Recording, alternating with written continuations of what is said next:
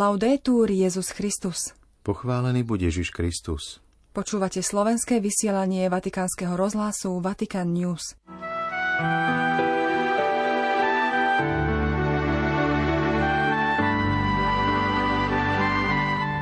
Dnes si pripomíname výročie nedožitých 99 rokov kardinála Tomka. Svetý otec poskytol rozhovor pre argentínsku webovú stránku pri príležitosti 10. výročia jeho pontifikátu dnešnej relácii sa vrátime k druhej pôstnej kázni pápežského kazateľa kardinála Cantalamesu. V sobotu 11. marca vás z Ríma pozdravujú Zuzana Klimanová a Martin Jarábek.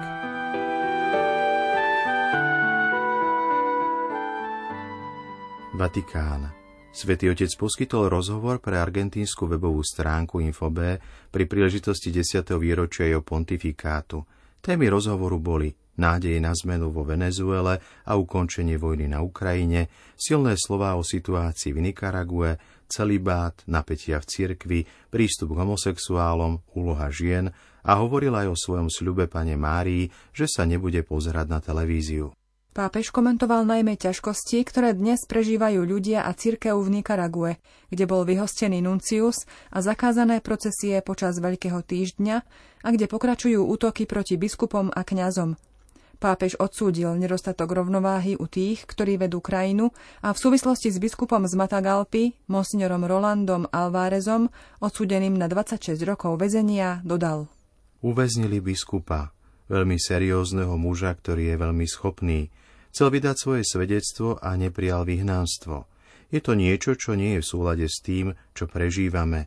Je to ako keby sme sem priniesli komunistickú diktatúru z roku 1917 alebo Hitlerovú diktatúru z roku 1935, aby sme sem priniesli tých istých, nie? Sú to akési surové diktatúry, alebo, aby som použil peknú argentínsku definíciu, garangy, je to grobianské. Keď už sa spomenula Argentína, prišla aj nevyhnutná otázka o možnej ceste pápeža do jeho rodnej krajiny – Cesta bola naplánovaná už na december 2017, vysvetlil svätý Otec a zopakoval to, čo povedal už počas letu z Iraku. Najprv sme chceli ísť do Čile, potom do Argentíny a Uruguaja. Taký bol plán. Čo sa však stalo? Práve vtedy boli voľby, takže sme museli presunúť Čile na december a potom ísť do Argentíny a Uruguaja v januári. V januári sa nedá nájsť ani mačka. Potom sa program zmenil a šlo sa do Čile a Peru Argentínu a Uruguay sme nechali na neskôr. V žiadnom prípade tam neodmietam ísť. Cesta bola naplánovaná. Som otvorený tejto možnosti. Chcem ísť do Argentíny. Pápež František potom hovoril o Venezuele, kde vidí záblesk nádeje, že režim sa môže zmeniť a dodal. Myslím si to, pretože sú to historické okolnosti, ktoré ich prinútia zmeniť spôsob dialógu. Nikdy nezatváram dvere pred možnými riešeniami. Práve naopak, povzbudzujem ich. Ďalšími témami, ktorým sa pápež venoval v rozhovore, boli rozvedení znovu zosobášení, homosexuáli, ženy a celibát. V otázke príjmania homosexuálov sa svätý Otec odvolal priamo na Ježišové slová. Veľká odpoveď nám bola daná ním. Všetci, každý, každý vo svojom vnútri. Keď ušlachtili, nechceli ísť na hostinu, nechal sluhov ísť na kryžovatku, aby zavolali všetkých, dobrých, zlých, starých, mladých, detí, všetkých. Cirkev je pre všetkých a každý rieši svoje postavenie pred pánom so silou, ktorú má. Toto je cirkev hriešnikov. Neviem, kde je cirkev svetých. Tu sme všetci hriešnici, zopakoval pápež a rovnako ako pri svojej prvej ceste do Rio de Janeiro v roku 2013 dodáva. Kto som ja, aby som súdil človeka, ak má dobrú vôľu? Ježiš volá každého a každý rieši svoj vzťah s Bohom ako môže alebo ako chce – Niekedy chce a niekedy nemôže, ale pán vždy čaká. Pri zmienke o ženách pápež vyzdvihol skutočnosť, že v súčasnosti ich cirkvi pracuje viac. Je to nevyhnutný krok vpred, pretože mačizmus je zlý. Niekedy vás celibát môže priviesť k mačizmu. Kňazovi, ktorý nevie pracovať so ženami, niečo chýba, nie je zrelý. Je to súčasť našej kultúry, nikto za to nemôže. Vždy sa to tak robilo. Teraz sa však situácia mení. Ženy majú inú metodiku, majú iný zmysel pre čas, pre čakanie, pre trpezlivosť. To neznižuje muža, sú iné a musia sa navzájom doplňať. Práve pri celibáte v západnej cirkvi sa pápež František pozastavil a vysvetlil. Je to dočasný predpis, nie je väčší ako kňazská vysviacka. Na druhej strane, celibát je disciplína. Na otázku redaktora, či by sa prax mohla zmeniť, pápež odpovedal áno. Redaktor Haddad potom citoval 92-ročného kardinála Juliana Herranza, ktorý povedal, že zo šiestich pápežov, s ktorými spolupracoval, možno diabol pracoval na dvoch. Na Pavlovi VI a Františkovi vždy na rozdelení cirkvy a na brzdení šírenia evanielia. Na margo toho pápež dodal.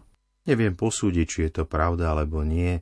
Existuje rezistencia, ale tá negatívna. Pozitívny odpor je taký, ak robíme dobrý projekt, tak sa pozrime na to, poďme o tom diskutovať. Zlý odpor je ten, o ktorom sa tu diskutuje a ktorý ide späť a tiež hľadá zradu. Ale buď som naivný, alebo ich nepočúvam. Tieto odpory sú zle riešené. Cirkvi od začiatku existuje odpor. Keď ma kritizujú hlava, nehlava, oceňujem to. Niekedy sa mi to nepáči, ale oceňujem to. Pápež spomenul svoj sľub, ktorý dal pred 33 rokmi panne Márii Karmelskej, že nebude pozerať televíziu.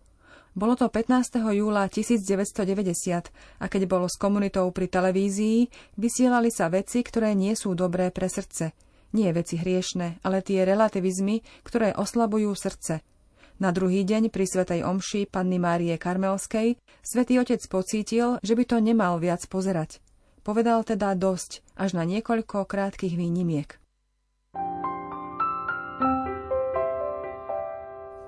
Prinášame druhé pokračovanie púsnej kázne kardinála Cantalamesu, ktorú včera predniesol vo Vatikáne za prítomnosti svätého Otca.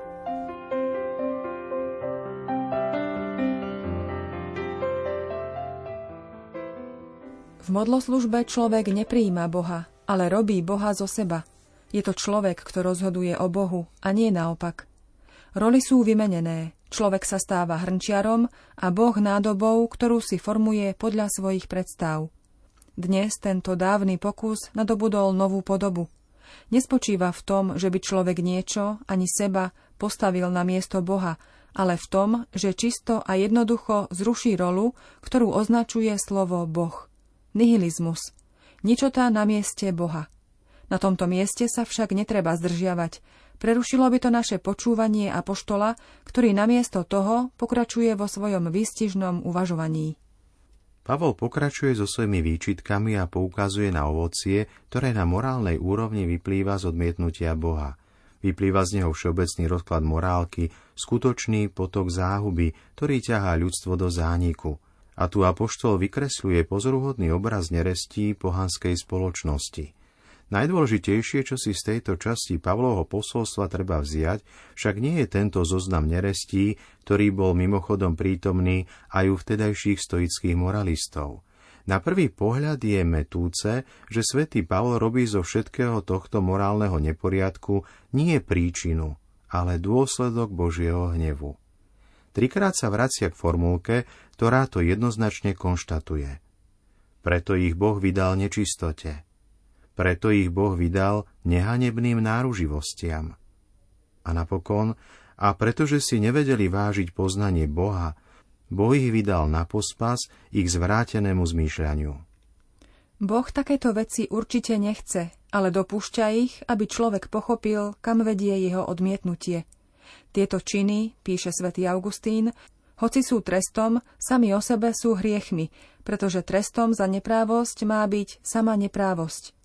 Boh zasahuje, aby potrestal zlo a z jeho vlastného trestu sa roja ďalšie hriechy. Pred Bohom nie je rozdiel medzi Židmi a Grékmi, medzi veriacimi a pohanmi. Všetci zhrešili a chýba im Božia sláva – Apoštol sa tak veľmi usiluje objasniť túto skutočnosť, že jej venuje celú druhú kapitolu a čas tretej kapitoly svojho listu. V situácii zatratenia sa nachádza celé ľudstvo, nie ten či onen jednotlivec alebo národ.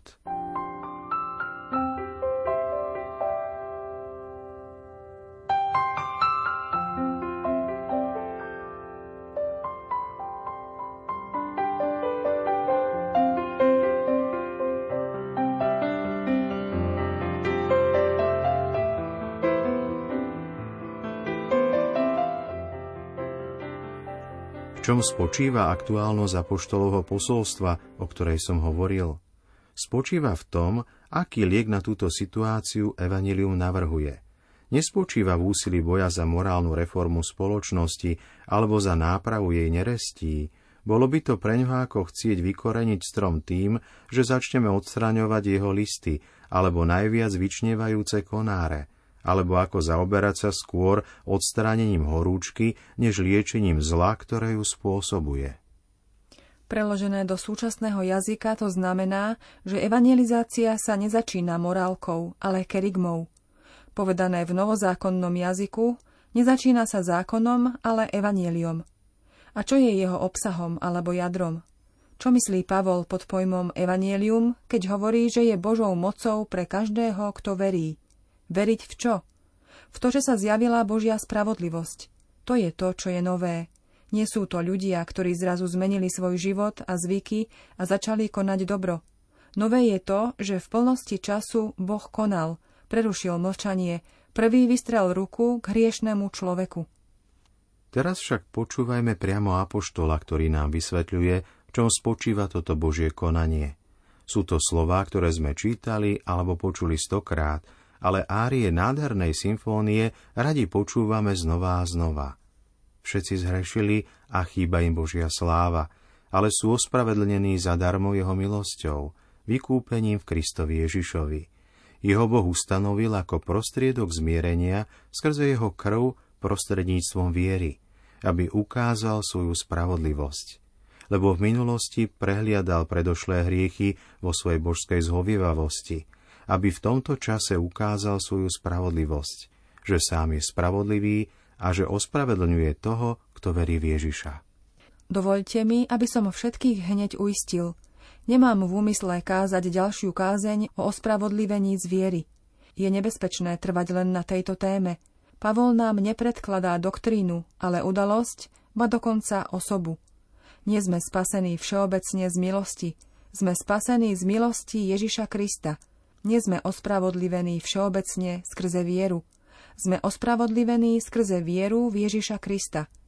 Všetko sa mení na základe vykúpenia, ktoré uskutočnil Ježiš Kristus. Skutočný základ, na ktorom církev stojí a padá, slávne articulum stantis et cadentis ecclesiae, nie je doktrína, ale osoba. Vždy, keď si znovu prečítam túto časť listu Rimanom, zostanem bez slov. Potom, ako Apoštol opisuje v tónoch, ktoré sme počuli, zúfalú situáciu ľudstva, má odvahu povedať, že sa radikálne zmenila vďaka tomu, čo sa stalo pred niekoľkými rokmi v neznámej časti rímskej ríše, vďaka jedinému človeku, ktorý navyše zomrel na kríži. Iba vnúknutie Ducha Svetého, blesk z jasného neba, mohlo dať jednému človeku odvahu veriť a hlásať túto neslýchanú vec. O to viac, že ten istý muž sa kedysi rozúril, ak sa niekto odvážil v jeho prítomnosti niečo také vyhlásiť. Diakon Štefan znášal toho následky.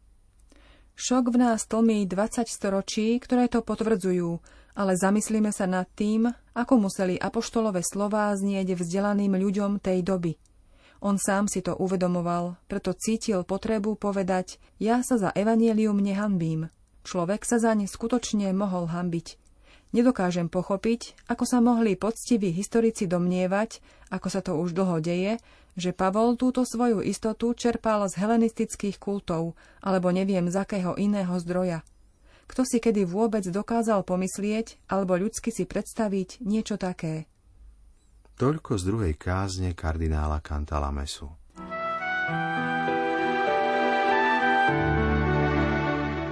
Milí poslucháči, lúčime sa s vami dnešným tweetom svätého otca Františka.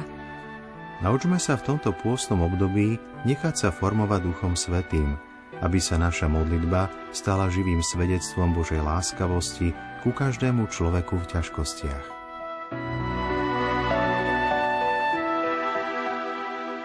Milí poslucháči, do počutia zajtra. Laudetur Jezus Christus. thank you